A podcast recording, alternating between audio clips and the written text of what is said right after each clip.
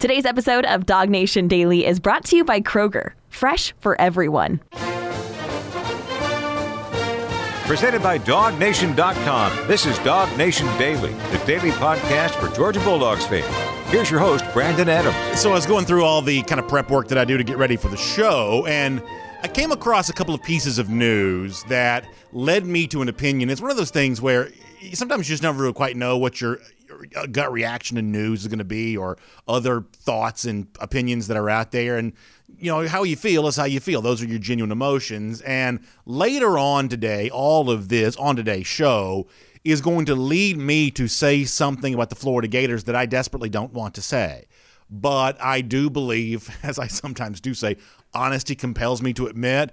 Honesty is going to compel me to admit something about Florida later on today that Boy, I'd love for anything else other than this to be true, but I will tell you about that before the uh, show is done today, or at least put it out there in the universe as a possibility that we all must consider a little bit. So stick around for a few minutes after Jeff Sentell. We'll do that here coming up in a few minutes' time. Before we get to that, there is this off the very top today.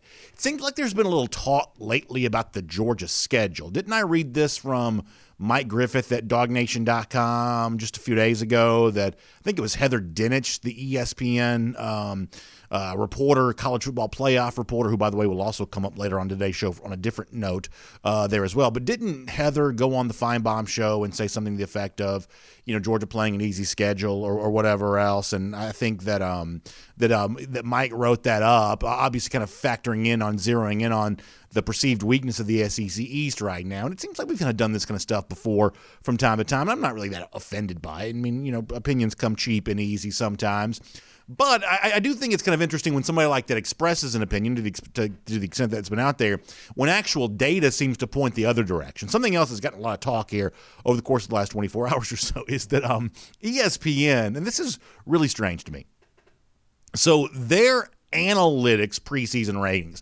Now they hired Bill Connelly now, and he's got his own version of this. But years before they hired Bill, they just essentially copied what he created, changed a couple of details to make it seem like their own thing, and it's called the Football Power Index. We commonly just refer to it as FPI. And so this comes out. Uh, the first iteration of this came out a couple of months ago, and then the, yesterday, ESPN had to announce that they were re-releasing the FPI because they had this gigantic I don't know how you know you describe this other than a data failure, where like the the tabulations were done incorrectly. And as a lot of folks have pointed out, especially those in the gambling bent, because ultimately it's like the gamblers that care more about the analytic stuff than almost anybody else.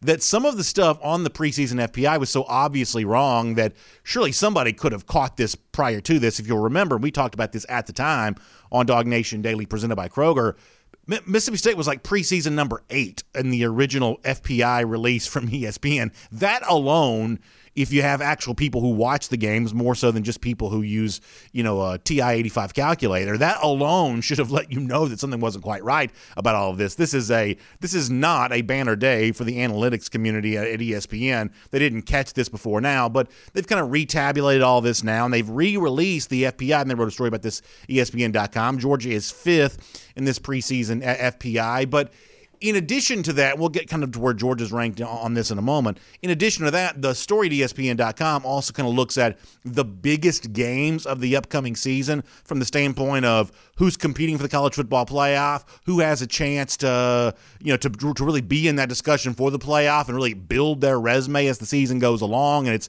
kind of interesting that while somebody at ESPN may say, ah, that schedule for Georgia after Clemson doesn't look all that strong, the actual data as tabulated by the Football Power Index suggests something far different. I thought this was kind of cool that Georgia, according to ESPN, is going to play in three of the top 12 most important games for the upcoming season as far as the college football playoff race is determined. This is kind of neat. Let me show this to you on the screen here for a moment. So you've got obviously Georgia Clemson. That's the second most important game. A&M Alabama actually ranked number one according to ESPN. And listen, you can fault with you know you know kind of squabble with their rankings if you want to, but let's just for the sake of conversation take this at face value for the moment. So Georgia Clemson comes in at number two. Georgia Florida comes in at number four. And this is, by the way, for Georgia Florida, is on the heels of, remember Bill Bender Sporting News last week on SEC Country Live saying that he thought Georgia Florida had become the biggest game in college football. And about a month or two before that, Paul Finebaum went on the Alabama radio station WJOX and said that he felt like Georgia Florida was the biggest rivalry in the SEC at the moment. Stirring up more passion than than even Auburn, Alabama does at this juncture. Well, the ESPN FPI, you know, the data here kind of backs some of that up a little bit. Georgia, Florida, even in a year which Florida will not likely be a preseason top 10 team in most of the rankings, still comes in as the fourth most important game for the upcoming year in the chase for the college football playoff. And then there's this, which I think is kind of interesting. Auburn is actually the preseason number 15 team, according to the ESPN FPI. Therefore, Georgia at Auburn is the 12th most important game for the college football playoff race. So not only does Georgia play in three of the top 12 games in the race for the college football playoff, according to ESPN, they'll play all three of these games prior to October the 30th. So it is a big run for Georgia in these first couple of months of the season to really establish their college football playoff credential. So listen, if you're a Georgia fan, I think that ought to get you pretty excited. I think that ought to get you thinking about the fact that, hey, man, Georgia's got a real chance to prove itself. Week one against Clemson, couple of weeks after that at Auburn. Remember this, and you know this is one of those things I don't like necessarily like bringing up is that Georgia on the road in the SEC West that hasn't always gone great, right? I mean Georgia lost at Auburn, at Alabama a year ago. Uh, they did handle Arkansas eventually pretty easy uh, last year, but you know down to the wire against Auburn in 2019, lost at LSU in 2018, lost at Auburn in November of 2017. That these road tests in the SEC West for Georgia lost at Ole Miss in 2016. If you want to go back that far, these road tests in the SEC West have been pretty challenging for Georgia. So a couple of weeks after the big game against Clemson, you have what ESPN and FPI is calling a big game against Auburn, and then a few weeks after that, you have a game that's still very much on the national radar uh, against Florida. So if you're a Georgia fan and you believe that this is the year that you break through, that this is the year your team goes out there and kind of kicks through the door, knocks off the ceiling, blows the roof off what has been the, the previous level of achievement for this program – I think the great news about this is you don't have to wait very long to find out how true that really is. Proving yourself against Clemson, road test against Auburn, big game against Florida, revenge game, as we keep saying on this show over and over again. I think that is really, really cool. Now, all of this also kind of dovetails into something else that got some attention yesterday. That in the story from ESPN about their re ranked football power index, they also kind of highlighted Georgia in particular as the number five team in the country in their preseason ranking. But as they described it, a little bit of a gap between Georgia, the rest of the top four, which uh, you know includes Oklahoma, Ohio State, and certainly a gap between Clemson and Alabama there at the number one spot. And ESPN provided its explanation for why that was true. Let me read this from Seth Walder, the writer, then I'm going to give you a couple of opinions about this. So he says about Georgia, part of the reason for the gap with perception here is that while FPI knows how well JT Daniels played in his four games for the Bulldogs last season, it won't anoint anyone over a sample that small. So, in other words, there's a gap in the preseason data and the rankings by Football Power Index for Georgia because last year Georgia was at its best in the four games that JT Daniel started. But for the math guys out there, four games just isn't quite enough. Let me say this really quickly. You have every right to care about this or not. I, I will totally acknowledge that. In my own personal journey as a fan, I would say about 10 years or so ago, I was really interested in analytics around the time of the 2012 presidential election, where analytics played a big role in that. And then shortly after that, the American League this is a strange thing to bring up, but the American League MVP debate between Miguel Cabrera from the Tigers and, and, and Mike Trout for the Angels years ago. That's when I kind of first became aware of the idea of advanced stats, analytics, things like that. And around that time, I got really interested in that topic at a time in which most of the mainstream sports fans kind of weren't. I would say as these analytics discussions have become a little more mainstream, because I can't help but be a contrarian, I kind of find myself going the other way. I'm probably less interested in analytics style stuff like Football Power Index than I was 10 years or so ago. So you have every right to care about this or not. It's certainly not my intention to tell you that any of this is the gospel. But if you do care about this to any degree whatsoever, here's the thing you should understand that the basic premise of something like Football Power Index is to suggest that what has happened in previous seasons has a great bearing on what's going to happen in the upcoming season, even if some of the names are changed, even if some of the coaches are changed, that the track record over the course of, like, say, the last five years is greatly impactful on what's going to happen in the upcoming year. And if, if you look at the actual just you know concrete data, there is something to back that up. The top five for the ESPN Football Power Index almost never changes. It's almost always Georgia, it's almost always Clemson, almost always Alabama. Oklahoma's in there far more often than not. Ohio State's in there far more often than not. It's very rare for anybody else other than those teams to crack the top five at all. So that kind of backs up the point on this that things in college football seem to regenerate year over year over year. So if you're a Georgia fan, then what do you do with this? That ESPN says, ah, we're not quite uh, ready to anoint Georgia on a small sample size yet for JT Daniels, especially in comparison to a program like Alabama, which the writer Seth Walder mentions by name in discussing Georgia in this topic. Here's what I do with this, and you can decide for yourself if this matters to you or not. But here's what I do with this that obviously as Georgia tries to climb the mountain in college football to the national championship eventually, but also doing so by going through the toughest path of all in college football, which is through the SEC. Here's the one thing I think that Georgia fans should take from this ESPN FPI data conversation more so than anything else. That sometimes it's not just about your ability to rise, it's about your rivals, you know, propensity to fall that could also open the door for you. But in the case of Alabama, I, I, don't think you can count on that. And I think that's the subtext of what Seth Walder writes there at ESPN.com. That Georgia may be on its way to getting better, but don't expect Alabama to make this easy for you. Don't assume just because it's a new starting quarterback for Alabama uh, or and a new offensive coordinator for Alabama, even though we've expressed some doubts about how well Bill O'Brien will do this year, don't assume that it gets any easier, even though Alabama's got a lot of changeover uh, here this season because of how good Alabama's been in each of the last five years. In fact, let me uh, kind of bear this out very quickly. That over the course of the last five years, here are the final ESPN FPI ratings for Alabama. They were first in 2020. They were fourth in 2019. They were second in 2018. They were first the two years before that. That is at least a consistent five year track. You could have gone back even farther than that, but at least a consistent five year track of Alabama essentially being among the very best teams in the country. And the only way they've been, ever been surpassed is not because they got worse, but because in given years, Clemson in 2018, LSU in 2019, they just happened to be a little bit better. And that's the task that's awaiting Georgia here this year. It can't expect Alabama to get worse just because of some changeover, some lack of continuity. Alabama, based on the last five years, is likely to be really good again this year. That the path for Georgia is to be, as I said before, like the two Tigers LSU in 2019, Clemson in 2018, a team, that simply raises its level of play above the very consistent level of excellence that Alabama has shown. Well, you kind of wrap this up very quickly with a very simple point. So if you're a Georgia fan looking at that as the path your team has to to follow here for the upcoming season, the good news is you've got the games to prove that. Against Clemson, you want to know how you measure up against the preseason number two team, according to FPI? You get to play them and you get a chance to beat them on the field.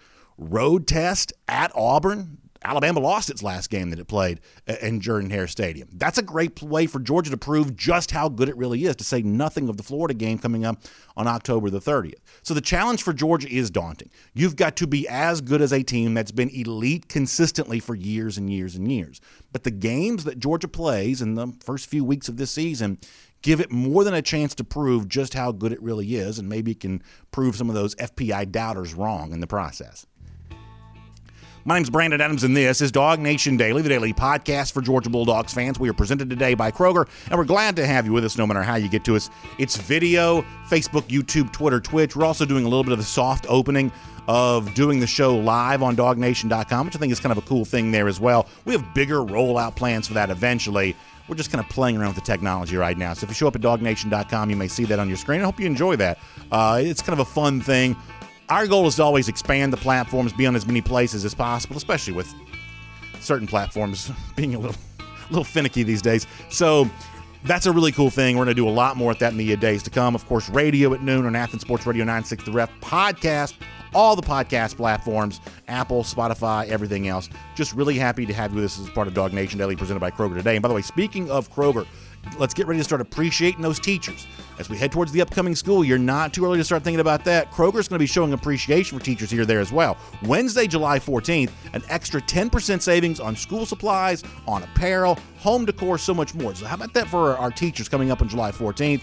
You can get your discount there at checkout. Just tell them you're a teacher. It's Kroger.com if you want to find out more details, or just go by the Kroger right near you. Say, hey, I'm a teacher, and on Wednesday, July 14th, get some nice little savings to go along with that. So make sure you check all of that out.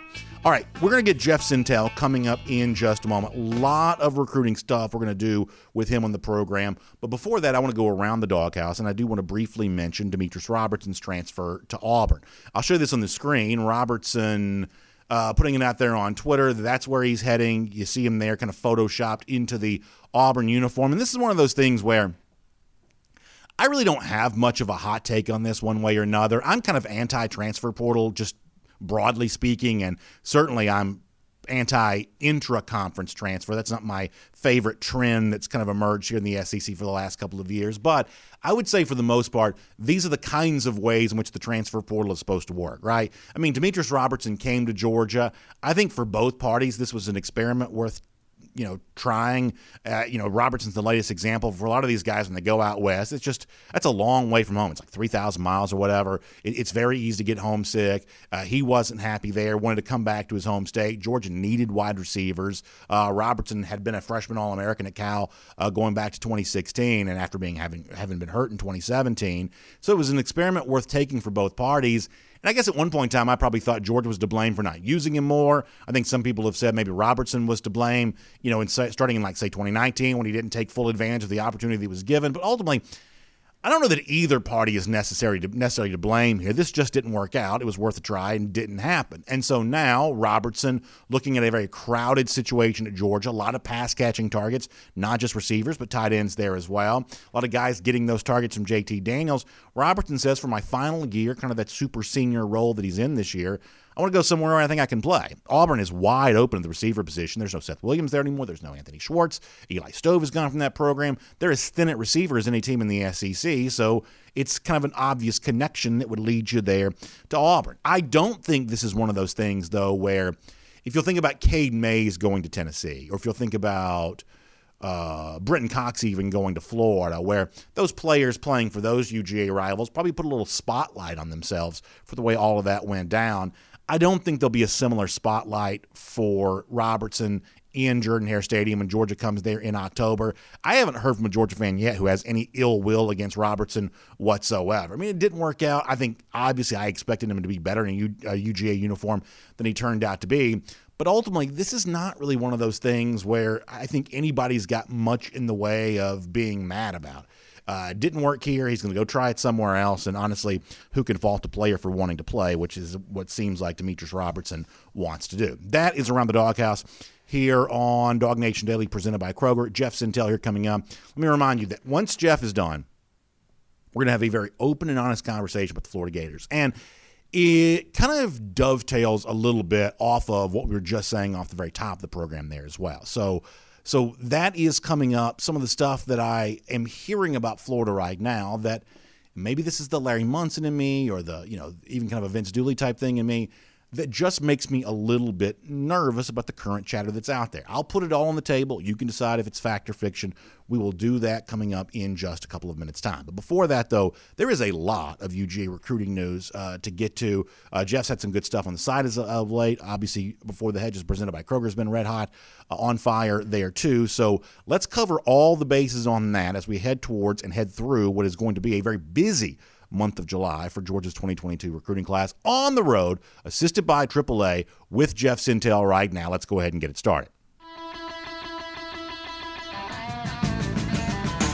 From Athens and across the SEC or wherever the recruiting trail may lead, here's a DawgNation.com insider. And as I promised, a lot to get to with Jeff Sentell as we're on the road, assisted by AAA here uh, today. And uh, Jeff, I hope you're having a great day, good week. Appreciate you being back on the program to share some UGA recruiting news with us. How are you today?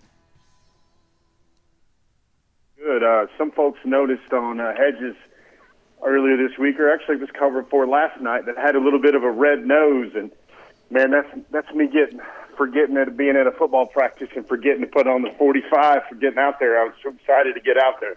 I, I don't go to as many recruiting events as you do. Are the bucket hats still as popular at recruiting events they were a couple of years ago? I mean, it seems like a few years ago, like that was the most, to use a bigger word than I should, ubiquitous thing that you would see at a recruiting event. Players, coaches, scouts, media people, everybody had the big bucket hats on. Do people still wear bucket hats at these things?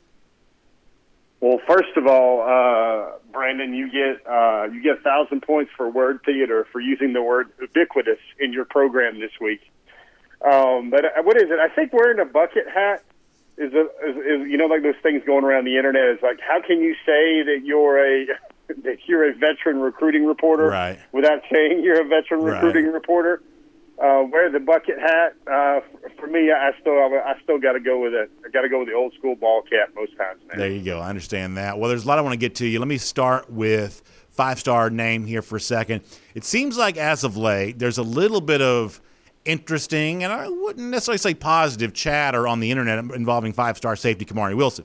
Now, Kamari seems to be one of these guys to me that just kind of like stirring it up. He's enjoying his recruiting process. I don't fault players for that. I don't mind recruiting drama, even if it's kind of inauthentic. I, I just I, I don't have a I have I have a I have a pretty high tolerance for that. Uh, but as of late, it seems like what once looked like a pretty strong bond for George and Wilson seems to have lessened uh, a bit. What can you tell me right now about the relationship that Georgia has with five-star safety Kamari Wilson? Yeah, so Kamari, uh, and I know Brandon, you've been noticing all those forest fires out there. I guess that's what I'll call them, forest fires. Uh, you, you, you hear things about Texas A&M, you see things about Florida, you see things about Miami. I do think Miami is a legitimate foil there for the Georgia chances as they try to hold on to um, what seemed like a firm position there with uh, with Kamari Wilson. Um, but you know, here's what I like about this young man's style. Uh, first of all, I, I don't know if I've ever seen this before, especially amongst the five star. Is a couple of days in advance of his, you know, he said he has a big announcement coming, and these days it could be a top twelve, a top five, it could be a, it could be a uh, announcement to a specific or a flip to a specific All Star game, one or the other. Well, Kamari put out a, a edit which said Georgia is a top school for him, and that was it. Georgia is one of my top schools, and I think I don't know if the word breaking was used or not, but then he said Georgia is one of my top schools. And then a couple of days later, he put out another another edit which revealed the top six. Now here's the kicker, Brandon. I don't know if you noticed this or not, but he had a cool video, real clever, lots of highlights, lots of in game, lots of behind the scenes, locker room access, good visuals all through it. But then he used the same top six edit that he had back in April at the end of that video. And I mean, I'm just like, okay, are we doing this? I mean, it was almost like, you know, one of those Avengers movies or like what George Lucas used to do with Star Wars where he, he adds the new can- cantina scene that never showed up in the movie. Yeah. I mean, that's what it was kind of like with Kamari Wilson. And, you know, I, I do think that, um, you know, I, I think, man, I just got to say, Coach Coach Muschamp, I think he is going to be a major factor for Georgia down the line. Coach Addae, I'd imagine Coach Coach Kirby Smart, Coach Scott Cochran. I think that's a guy that Georgia's going to have to get a little white knuckled to hold on to to keep Kamari Wilson. And you know, most thought that you know he doesn't do any interviews at all, doesn't do any media at all. Most kind of thought that Kamari would be one of those guys that would just shut it down and uh, get get through with his business in the summer after he takes his visits. Well, it certainly doesn't seem like that's going to happen. Um, you know, and Brendan, on on the other side, I want to make sure I want to make sure I give a I want to make sure that people know about De'Nylon Morrissette for a second. Now, Brandon, very quickly, I don't know if you've noticed this. He's hit the triumvirate of he's been predicting recruits in pictures. Sure. He's been um, breaking ice crystal ball. He had the 1980s Coca-Cola national championship bottle. I mean, he's had some hairy dogs paraphernalia. I mean, he, I mean, the only thing that could be better for De'Nylon Morrissette is he could be rated as a five-star wide receiver, and then this fan base would be gaga over De'Nylon Morrissette, who is certainly working each and every day.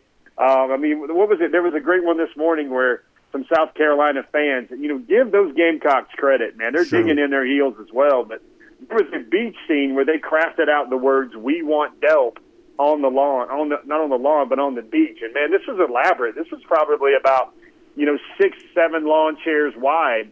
How elaborate this this font was. And then and then De'Nylon Morrissette was like, he's like, this is pretty fire. This is pretty good, but no sir. I mean, you know, De'Nylon Morrissette's getting an A plus in social media this week for the class of 2022. Well, since you bring that up, let me show this on the screen here for a moment. A, a tweet from Morrissette that's got some attention there as well, where he says, "Prediction: Four of the five guys shown in this photo will be dogs." He says, "Just sit back and wait." Now, I believe I see Gunnar Stockton there. I see Morrissette himself. I see Branson Robinson. Uh, you mentioned Oscar Delp. He's in this photo there as well. And I believe I see Kojo Antwi too. So if I'm interpreting Morrissette correctly, Antwi, I guess, is the one guy in this list that's not coming to Georgia. He committed to Ohio State this week. Uh, but, you know, basically proclaiming Oscar Delp and Branson Robinson joining he and Gunnar Stockton there at Georgia. So there's no doubt that Morrissette's been as outspoken and – as aggressive on Twitter as anybody. You know, predicting at one point in time that Bear Alexander was coming back to UGA and uh, having some fun with with Antwi before Antwi ultimately announced his pledge to Ohio State. I mean, I think the Georgia fans do like this kind of thing. How true some of this stuff turns, turns out to be, I guess, is uh, to be determined. But I do think the Georgia fans like it when a guy like De'Nylon – is aggressively as public as he has been, and whether it be with the Delp retweet today or the picture himself that he tweeted out yesterday, he's just kind of all over the place when it comes to this kind of stuff. And I do think the average fan really enjoys that. Yeah, Brendan, and I, I know one of the things we try to emphasize here around these parts is, you know, everybody wants to hear about the guy coming or the five star on the way, and then once the commit is there, you know, everybody feels like they, they get tucked away and the headlines don't really happen. But for De'Nylon, this guy is putting in the work. Like, you know, the stories of him of like, like Brent, this is what he was like with his official visit. You know, some guys are trying to be, you know, really cool, calm, and collective. They don't want to be up in a guy's face. Well, what De'Nylon did on his official visit is he would go find a guy and he would say, "All right, now tell me your schools." He's like, "Tell me which schools you love." He says, "Like, tell me why Georgia is not right there among the schools you love. What does Georgia need to do to be among the schools you love?" I mean, he's very he's very out in the open with it. I mean, he's very like you know he he really lets guys know that he wants to play with them, and he thinks Georgia Georgia needs that missing piece of their talents for a national championship, and to, or to just have the best dadgum class available. And I mean, I mean he's really a type of guy that. Mean, it's funny. He took about a couple weeks off uh, social media, and he was like he he basically called himself out. He told me he's like, you know what.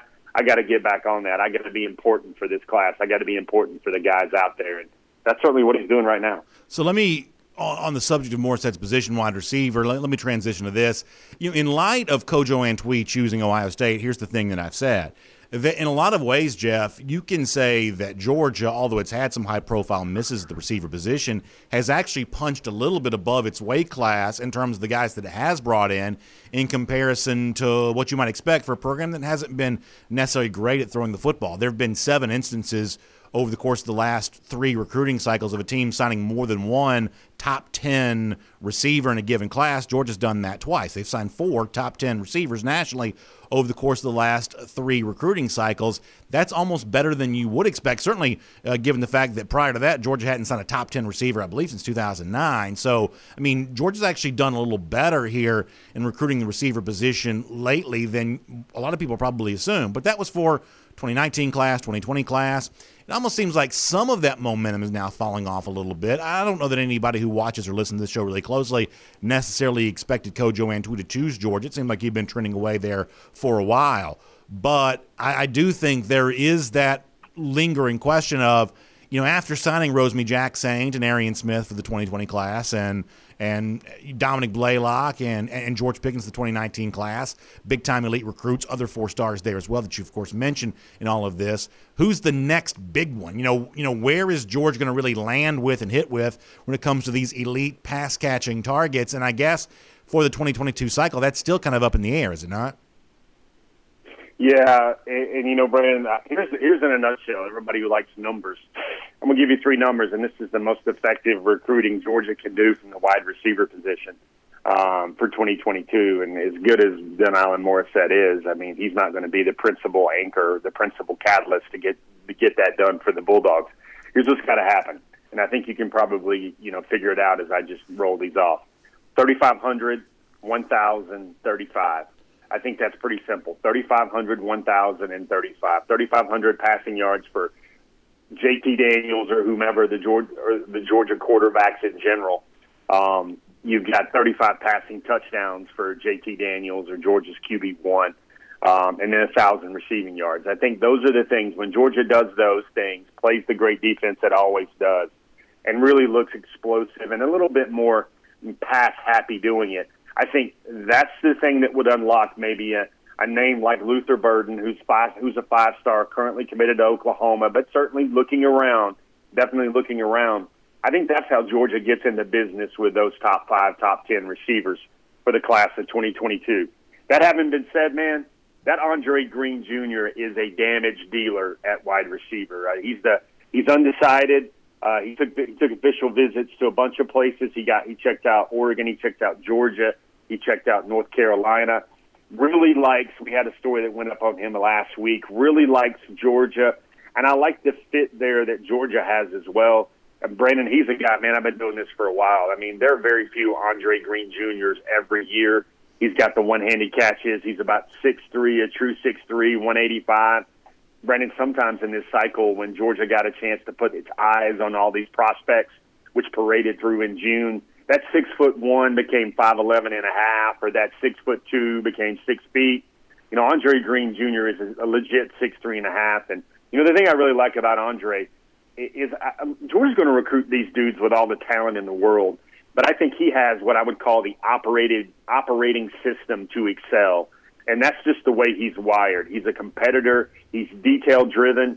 We shared a story about how he plays Connect Four with his father every night, like like five games a night, and he is so competitive and he's so regimented about it, Brandon, that he keeps a tally on his phone I think the number now is up to like 500 to 4 464. He's ahead of his dad.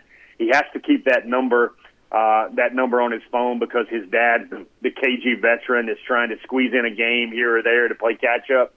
I like it when a young man uh, takes that much detail to something which is a hobby and not just his dream or his future profession.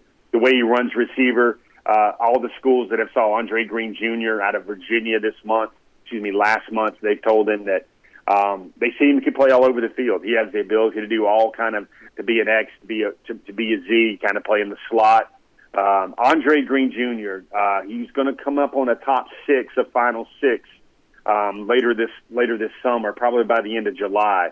I think that's the name when when Georgia fans need to start pointing to a guy they have to get um, Brennan, I think Andre Greene Jr. is as talented as all those Burtons and Rosemy-Jacksaints and Blaylocks and Pickens and Arian Smith that, that, that make up those top 10 receiver lists that you so accurately uh, described there. Want to ask you about another important position group for Georgia here coming up, plus a really good story that you've written about a UGA commit that we probably need to reacquaint ourselves with there. We'll do that coming up in a moment. Let me remind folks, though, that we are on the road with Jeff Sentell, assisted by AAA. You think about them for legendary roadside assistance. So many of you are traveling this summer, and it's nice to have that – peace of mind to know that if something goes wrong while you're on the highway, AAA can show up and help you out with all of that. But I also want you to think about AAA when it comes to auto insurance there as well, because when you switch and save with AAA, you can save on average $529. That is a big deal. And it's the kind of thing that AAA can do for you. That's the name for you to know right now when it comes to your auto insurance. Let me give you the website to go to. It's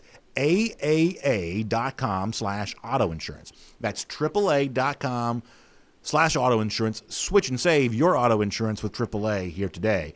So, Jeff, let me just squeeze this in really quick. We talked in the show one day this week about the really cool hashtag that Georgia's been pushing out there with Travis Shaw. I guess Jalen Walker maybe started it, and I've seen Jordan Davis and others tweet the idea of Shaw Dog. Obviously, it's thought that Travis Shaw, the five star from North Carolina, is choosing between UGA and the in state school UNC. And there's also that lingering discussion about Walter Nolen that's out there there as well. So when it comes to these big five star names for a moment, you know, what do you think uh, the current stat, state of all of that is uh, for Georgia here at the moment? Yeah, it's funny, Brandon. I think we could probably sit there and we could we could say the catchphrase is DELP, wide receiver recruiting, defensive line recruiting, and that would probably would probably feed the family for at least the next five or six yeah. months um, with uh, with what's going on there. And I think you know, Brandon, I, I think North Carolina is really are going to be a really tough bear to deal with in the uh, pardon the use use of the phrase bear, but I know that brings up maybe too soon old wounds or whatever. But I think North Carolina is going to be a really hard fight there for for Travis Shaw. You know, give give Jalen Walker a lot of credit. He's a guy that's really been a, been working and been very outspoken on his social media, and also you know kind of behind the scenes with a good relationship with uh with with Travis Shaw. And you know, people wonder, you know what's the status of the defensive line recruiting after that? Um, you know, I was at Cedar Grove High School this week. I, it doesn't feel to me like Georgia is going to wind up uh, wind up getting the services of Christian Miller. You know, Mykel Williams is already at USC. Seems a very firm commitment there. Uh, you see Tyree West taking a lot of visits all across the southeast. Uh, is that a is that a guy that's going to remain a part of this Georgia 2022 class on the defensive line front? Uh, you, you see, uh, you know, a name like Xavier War, Xavier Harris that um, was a was a guy that plays at Branson Robinson's uh, same high school in Germantown. He just committed to Ole Miss uh, this week, and you know the thoughts there. You know, what's that defensive line room going to look like for Georgia now? There's there's the upcoming there's that upcoming decision from Dani Dennis Sutton on July 22nd. But you know, honestly, Brendan, he's more of an edge guy, more of a, a wolf pack guy for uh, for Dan Lanning's room. Um, you know, I, I just think Georgia. You know, I, I just think Georgia has a lot of work to do there on the defensive line, especially in spots where. Um, you know, it seems like those five stars were coming, were not coming, and you know, I'm I'm going to make sure I say this name last because it carries the most meaning. You know, Brendan, I think it's really a it's really a Travis Shaw or Walter Nolen type thing there for the defensive line room at Georgia. And I guess I, I don't want to use the word finicky or fickle, but uh, it, it, the way this year started out with you know thoughts of getting a lot of you know multiple five stars across the front. Um, you know, you see Walter Nolen now, who took a couple of trips to Georgia in June, and uh, if Georgia simply ends up with a top five prospect and the nation's number one defensive tackle in Walter Nolen I hope folks will realize that's still a pretty good haul coming into the boat. That's a pretty good trophy to go up on the prize for uh, Tray Scott and his recruiting. But uh, I would say it took a lot of consternation and a lot of work to get there. If Georgia eventually gets there with a recruiting process for Nolen that's still going to involve Alabama, it's going to involve Florida. I think Georgia's right in the midst of that too. I think I think I think really though I think fans in the end if they can they can see Walter Nolen become a part of this class, a five-star defensive tackle. I think I think it's going to be lost on folks that you know Nolen, should he wind up at Georgia, would be higher rated than Alexander, higher rated than Williams, higher rated than Shaw, higher rating than everybody rated than just about everybody in the class. But uh, I think I think I think folks were maybe even even expecting a little more for the defensive line room in 2022. I've kept you long, but I do want to squeeze this in really quick. Very interesting story and interview from before the just presented by Kroger the other night with UGA running back commit Jordan James. It's one of those things when you commit early and you know, in, in, some cases, the fanfare just kind of builds other places, and you end up maybe not paying as much attention to a prospect as you should. I don't mean you. I mean, you know, Georgia fans collectively on this. So it's kind of nice to revisit some of these guys and, you know, find out a little bit more about their stories. And boy, there's a lot of reason to believe that James has a chance to do some really good things for Georgia. What did you learn new about Jordan getting a chance to speak with him again here uh, over the course of the last few days? Well, first of all, Mama loves Georgia. That's the main thing. Uh, you know, his mom feels really comfortable with Dell McGee. His mom feels really comfortable with Kirby Smart. Uh, Jordan described that as his mom loved those guys, and he said if he said if that's good enough for Mama, that's good enough for me. And you know, somehow, Brandon, that sounded uh, sounded like one of the most honest things you could ever hear on the recruiting trail. The more the more things change, the more they say the same. But he had certainly had a message or two uh, that he said he's been working on Branson Robinson you know, Branson was uh, Branson has kind of been the ideal pairing from Dell McGee uh, that J- Jordan James has been hearing for quite some time. Is it's like Branson Robinson, Jordan James, kind of that lineage about Georgia with the two pack and the the duos they always upgrade uh, for the for the running back room when they renew that room every other cycle or so with two top end talents. Uh, they save the tread on the tires, but this was a modern term that also came with uh, with Jordan James. He says, "Man, I know I'm in his inbox. He's hearing from me." And then he said his message was, "It's the dog way or no way," is what he was telling Branson Robinson. He says they both have a lot of similarities to their game. They can do a lot of things, but everyone notices the size and the power with Branson Robinson. And uh, let's just say that he articulated and verbalized to to the Before the Hedges audience and everybody out there in DawgNation that he would be quite a happy dude uh, on on July 22nd if Branson Robinson becomes a dog as well. So one of those things people were always wondering about Jordan. I think the other bit of information we can share is like, okay, what's the deal? He hasn't visited yet. Like he didn't visit for the whole month of June. In fact, he was the last public commitment in this class to visit. But then he came on the scavenger hunt. He said it felt like home immediately when he walked through the doors He didn't need to camp. Georgia did take measurements. He was 5'10, a little bit more than that, about 200 pounds. Uh, all the boxes were checked on Georgia's end. All the boxes were checked on uh, the Jordan James team and his end, and it really seems like a really good fit for Georgia because, you know, Brandon, they got to be a little judicious uh, in 2022 uh, because there's a couple of five stars in 2023 that Georgia also has its eye on as well. And um, they got to make sure that all that turnover that's happening in the room, Brandon, people forget. Zamir White will be gone. James Cook will be gone. Kendall Milton will likely only have the 20, uh, only have the 2022 season as well, where he after he will become draft eligible. Um, so that running back room is going to turn over very fast. Kenny McIntosh, Daijun Edwards. They didn't sign a guy in 2021, so that opens up Georgia really well for the 2022 and 2023 cycles. Jeff, I really appreciate you being here on the road assisted by AAA. Very good information. We'll look forward to reading a lot more from you in the days to come at dawgnation.com. And of course, back here again next week as well on this program. Thanks for your time, and we'll look forward to seeing you then. All right, guys, here's a quick tease. There's a story up on the site right now about an undecided prospect in the 2022 class that says it just feels right in regard to Georgia. Well, so check that out today as well. Love to hear that. Check that out, dawgnation.com. I know oh folks will. Jeff, thanks a lot. All right, man. Take it easy, Brandon. Have a great weekend. Thank you. Let's take a look around the rest of the league. This is SEC Through. All right, for two seconds about one thing. I'm going to be kind of corny and sentimental, so I apologize in advance, but just hear me out on this for a moment. So, if you think about it, like happy families don't make for good stories, right? So, you're never going to see a movie about a happy family because that's just kind of boring, right? You know, the, the kinds of families that show up in movies are somewhat dysfunctional because dysfunction leads to better entertainment. That's not a good thing or bad thing. It's just kind of a, a, a true thing that entertainment's always going to be more interested sitcoms and, and, and, and, movies, things like that, to the extent there even still are sitcoms. It's just more interesting to show a dysfunctional family because that just makes for better entertainment. But it's nice in life to have portrayals of happy families because I, th- I think it's just a, a kind of a good thing overall. And this is one of the reasons why I love following high school football recruiting, especially seemingly in this 2022 cycle, because of the way in which the player stories reinforce the value of family in their own lives. I said before, I know this comes across as corny and sentimental, and some of you roll your eyes. I'm going to say it and then I'll move on, but I think it's worth pointing out. Just in the base of what we heard from Jeff Sentell right there, he talked about the way that Jordan James and his mom was going to be influential in his decision. But he also mentioned Andre Greene playing Connect Four with his dad. And look, last night I have a nine year old boy and a six year old girl.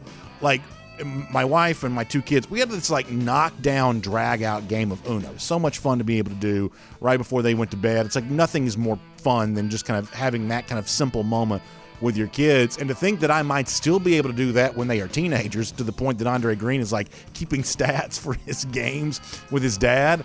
Like that's just a really cool story of a really happy family, and we don't get a lot of that in life. And so it's nice that rec- recruiting can provide that. I remember the same thing from when Malaki Starks uh, committed to Georgia, and I forget whose birthday it was. Some of y'all probably remember. It was somebody in the family's birthday, and they were all going to go to dinner after the uh, recruiting commitment ceremony was over with. And I remember thinking at the time, and I think I even said this during the broadcast boy, I hope my kids, when they are teenagers, are still excited about going to dinner with me or me and my wife or whatever else. I, I hope that's something that's still true for us. I believe that it will, but I, I certainly hope it is. And I don't know, pay attention to these recruiting stories because for those of you that care about family and you want good families, boy, it, it, seems like there's a lot of recruiting stories that really reinforce the value of all of that. So do with that what you will, but I thought that was worth mentioning there for a moment. Let me also briefly mention my friends at uh, Harrah's Cherokee Casino Resort for a minute here, too.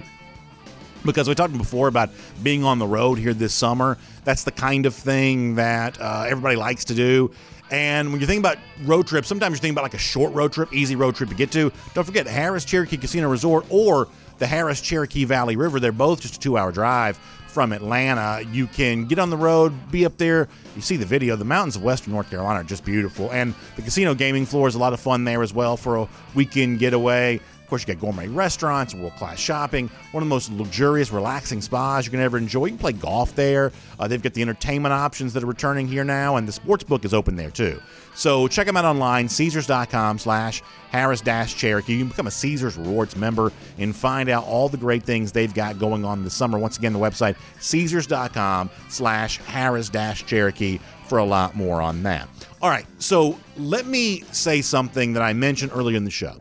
And this is one of those things where I tried to find a way not to say this on the show, but um, I feel like it kind of needs to be said. And it's one of those things that I almost wish were true that I ultimately can't believe is true. Let me, show you this on the screen for a second. This is Heather Dinich.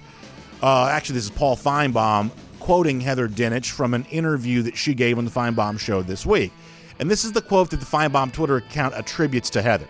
She says the SEC East is one of the weakest divisions in college football. She says the Big 12 has better chance of getting two in the college football playoff, mentioning Oklahoma and Iowa State, than the SEC. She also says that Florida is not in her preseason top 25. Now, a couple of things here, really quick.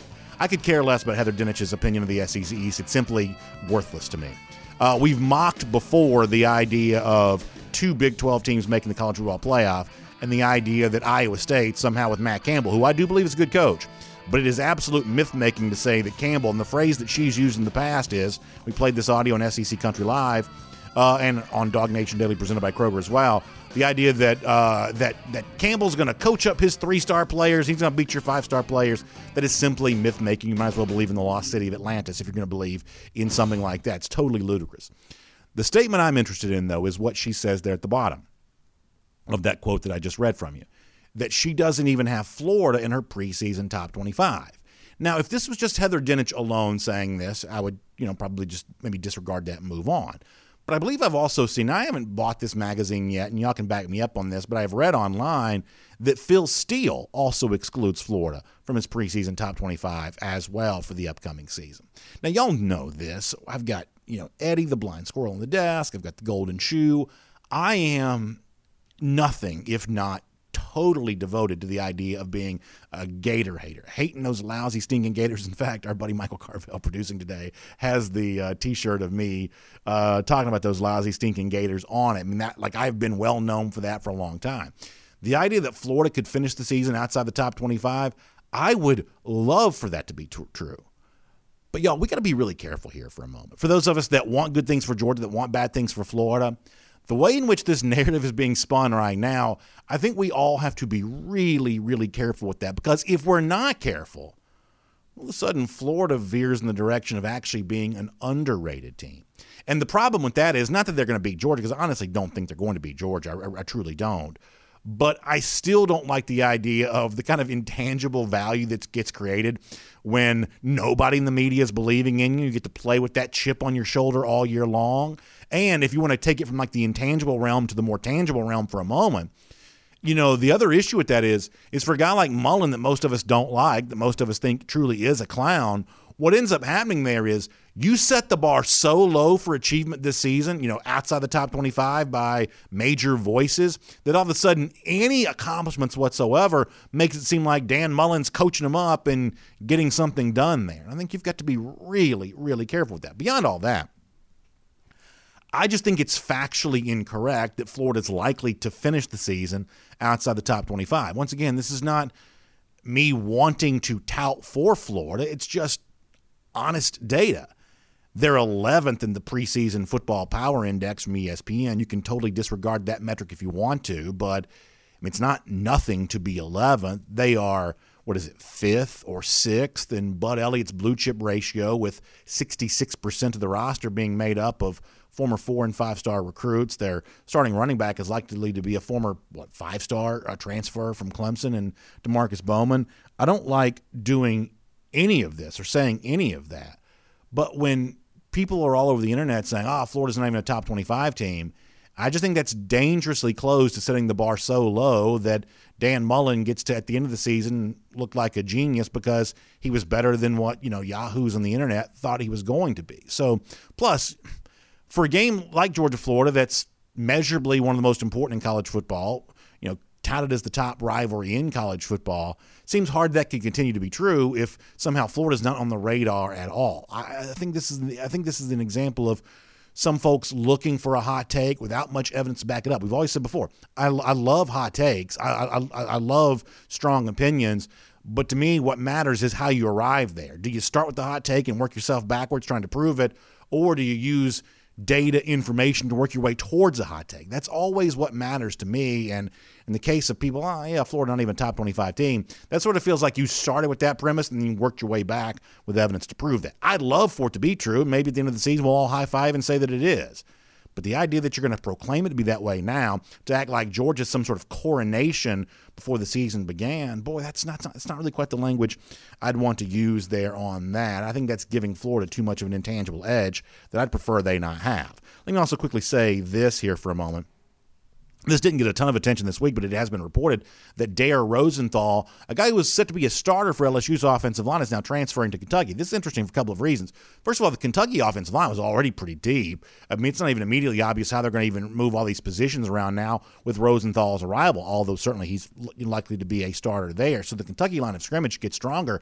This is also an example of Kentucky kind of cleaning up with intra-conference transfers here too. Rosenthal, I guess, are reportedly going there now, and uh, Jones, the uh, former leading tackler at Ole Miss, now part of that Wildcat uh, defense too. So rich, kind of getting I don't want to say rich. Kentucky's not exactly rich, but but certainly roster depth improved by adding from the ranks of the SEC a couple of times thus far for the Wildcats here this season. I find that to be pretty interesting. I'll also mention this that Jon Wilner for the uh, is it San Jose Mercury News? Is that the name of the, the, the, newspaper?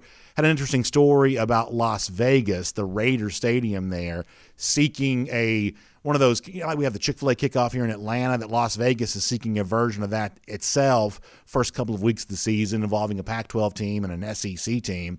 I guess the Pac-12 thinks they'll have a better chance of winning games like this. They're played in the Pacific time zone. But for Georgia fans who like taking over cities, a DawgNation invasion of Las Vegas, I don't know. Uh, that sounds pretty good to me in some future year. I would imagine uh, Sin City and Georgia fans would probably be a pretty good mix. So maybe we'll see that in a uh, upcoming year to come. Hope all of you are getting ready for a great weekend. Thanks for making uh, DawgNation Daily presented by Kroger part of that. I know so many of you enjoying summer fun this time of year. In fact, that's what our golden shoe's about today. Uh, sometimes I just like seeing the cool setups that Georgia fans have to enjoy their summer.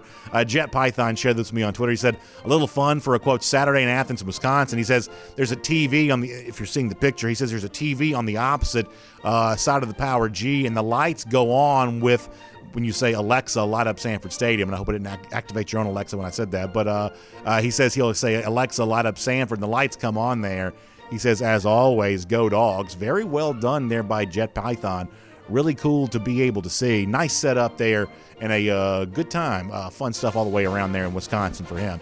Speaking of those lousy, stinking Gators, we'll keep calling it a revenge game. We take it seriously. We believe 113 days from now, Georgia will beat Florida. Let's keep our eye on the ball. Gator Hater Countdown. We'll see you Monday. DawgNation Daily, presented by Kroger.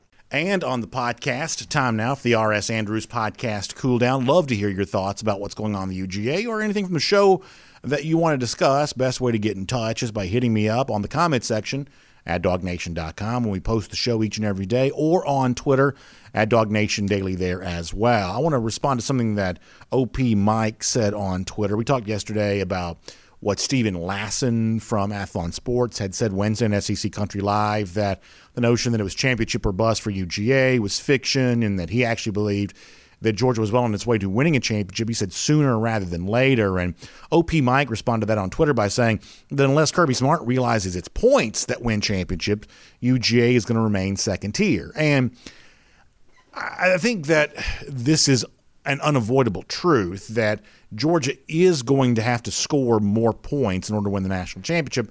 And I think you've got some evidence that Kirby Smart does indeed realize that. Now, realizing that and accomplishing it are two different things. Even if you do acknowledge that's what you need to do, it is still difficult to to go out there and score at the level that recent national champions have. Bama 48 a game a year ago, LSU about 45 a game in 2019. I think it was Clemson at about 42 a game uh, when they won the 2018 national championship. That's a lot of offensive productivity. Maybe there's a little bit of a regression back to normalcy here this season, but we've got you know several years worth of uh, a national champion scoring more points per game than the previous year's team did. That just you know seems to seems to kind of be the norm for college football now. And so when you think about some of the stuff we talked about for JT Daniels here off the top of the show here today, the ESPN, if you want to call it skepticism or whatever you want to call it, about the small sample size for just four games a year ago. If you'll remember on this show before, we've tried to extrapolate. Okay, well, if you do take those four games seriously for Georgia, and for JT Daniels, the four games he started a year ago. If you do stretch that out, extrapolate it out, if you will, for a 15 game schedule, we'll give Georgia a trip to the national championship game here, then what would those stats look like? And what was interesting is, from a yards per play standpoint, JT Daniels is right there in line with the very best in college football. From a total passing yard standpoint, once again, if you take those four games, you multiply it out to, to a 15 game schedule, that if you take that, the the the total passing yards for JT Daniels would put him right there in line with the very best guys in college football at his position. The one spot though that Daniels even if you take the very successful performances from those four games which he started this past year, the one spot where he would be lacking in comparison to the sports top quarterbacks if you replicated those four game numbers over the course of 15 game numbers, is Daniels would still be throwing throwing fewer touchdown passes than those other elite quarterbacks have, which kind of goes back to the idea of the issue for Georgia is just finding a way to score points. And actually kind of makes sense, right? I mean, maybe it seems elementary, but it's true that a touchdown pass is the hardest throw to make. It's the it's the one play the defense is always trying to take away from you, whether it be you know big explosive plays over top, or once you get down to you know red zone situation, you've got less green grass to work with. It's just harder to throw touchdown passes, and that's kind of the next threshold for Georgia. Not just completing passes and moving down the field, but actually connecting on touchdown throws and just scoring more points in general. That there's almost nothing that'll predict Georgia's upcoming season success more so than the number of points they score. I believe it's entirely possible that the Georgia offense is ready to take the next step on that. But I don't think it's unfair to circle the idea of how many points you're scoring, especially against the good teams you play. We mentioned today the the Clemsons, the Auburns, the Floridas, SEC championship game, scoring big in those games. Something that Georgia, by the way, hasn't always done in the second half. You know, didn't score in the second half of the 2018 SEC championship game. Didn't score in the second half, I don't believe, of the 2017 national championship game scoring more points is just imperative. Um, and until Georgia really proves it's capable of going out there and doing that, there are going to be some doubters. And obviously, Georgia this year looking forward to vanquishing some of those critics. Thanks for being here as part of our R.S. Andrews podcast, School Down Today. Appreciate your thoughts, your insight on UGA football. Please make sure you uh, reach out to participate. I love hearing from you, love responding to your opinions. So on the comment section at dawgnation.com, on Twitter at DawgNationDaily. Daily. We'll look forward to reading a bunch more of those on Monday. Check out R.S. Andrews as well if you're worried that your air conditioning unit is not ready to go for the summer that's still on its way, get some peace of mind on that by getting your system tuned back up to factory fresh specs at rsandrews.com. Uh, you can do that here today. I'll see you back here Monday, DawgNation Daily presented by Kroger. I'll enjoy speaking with you then.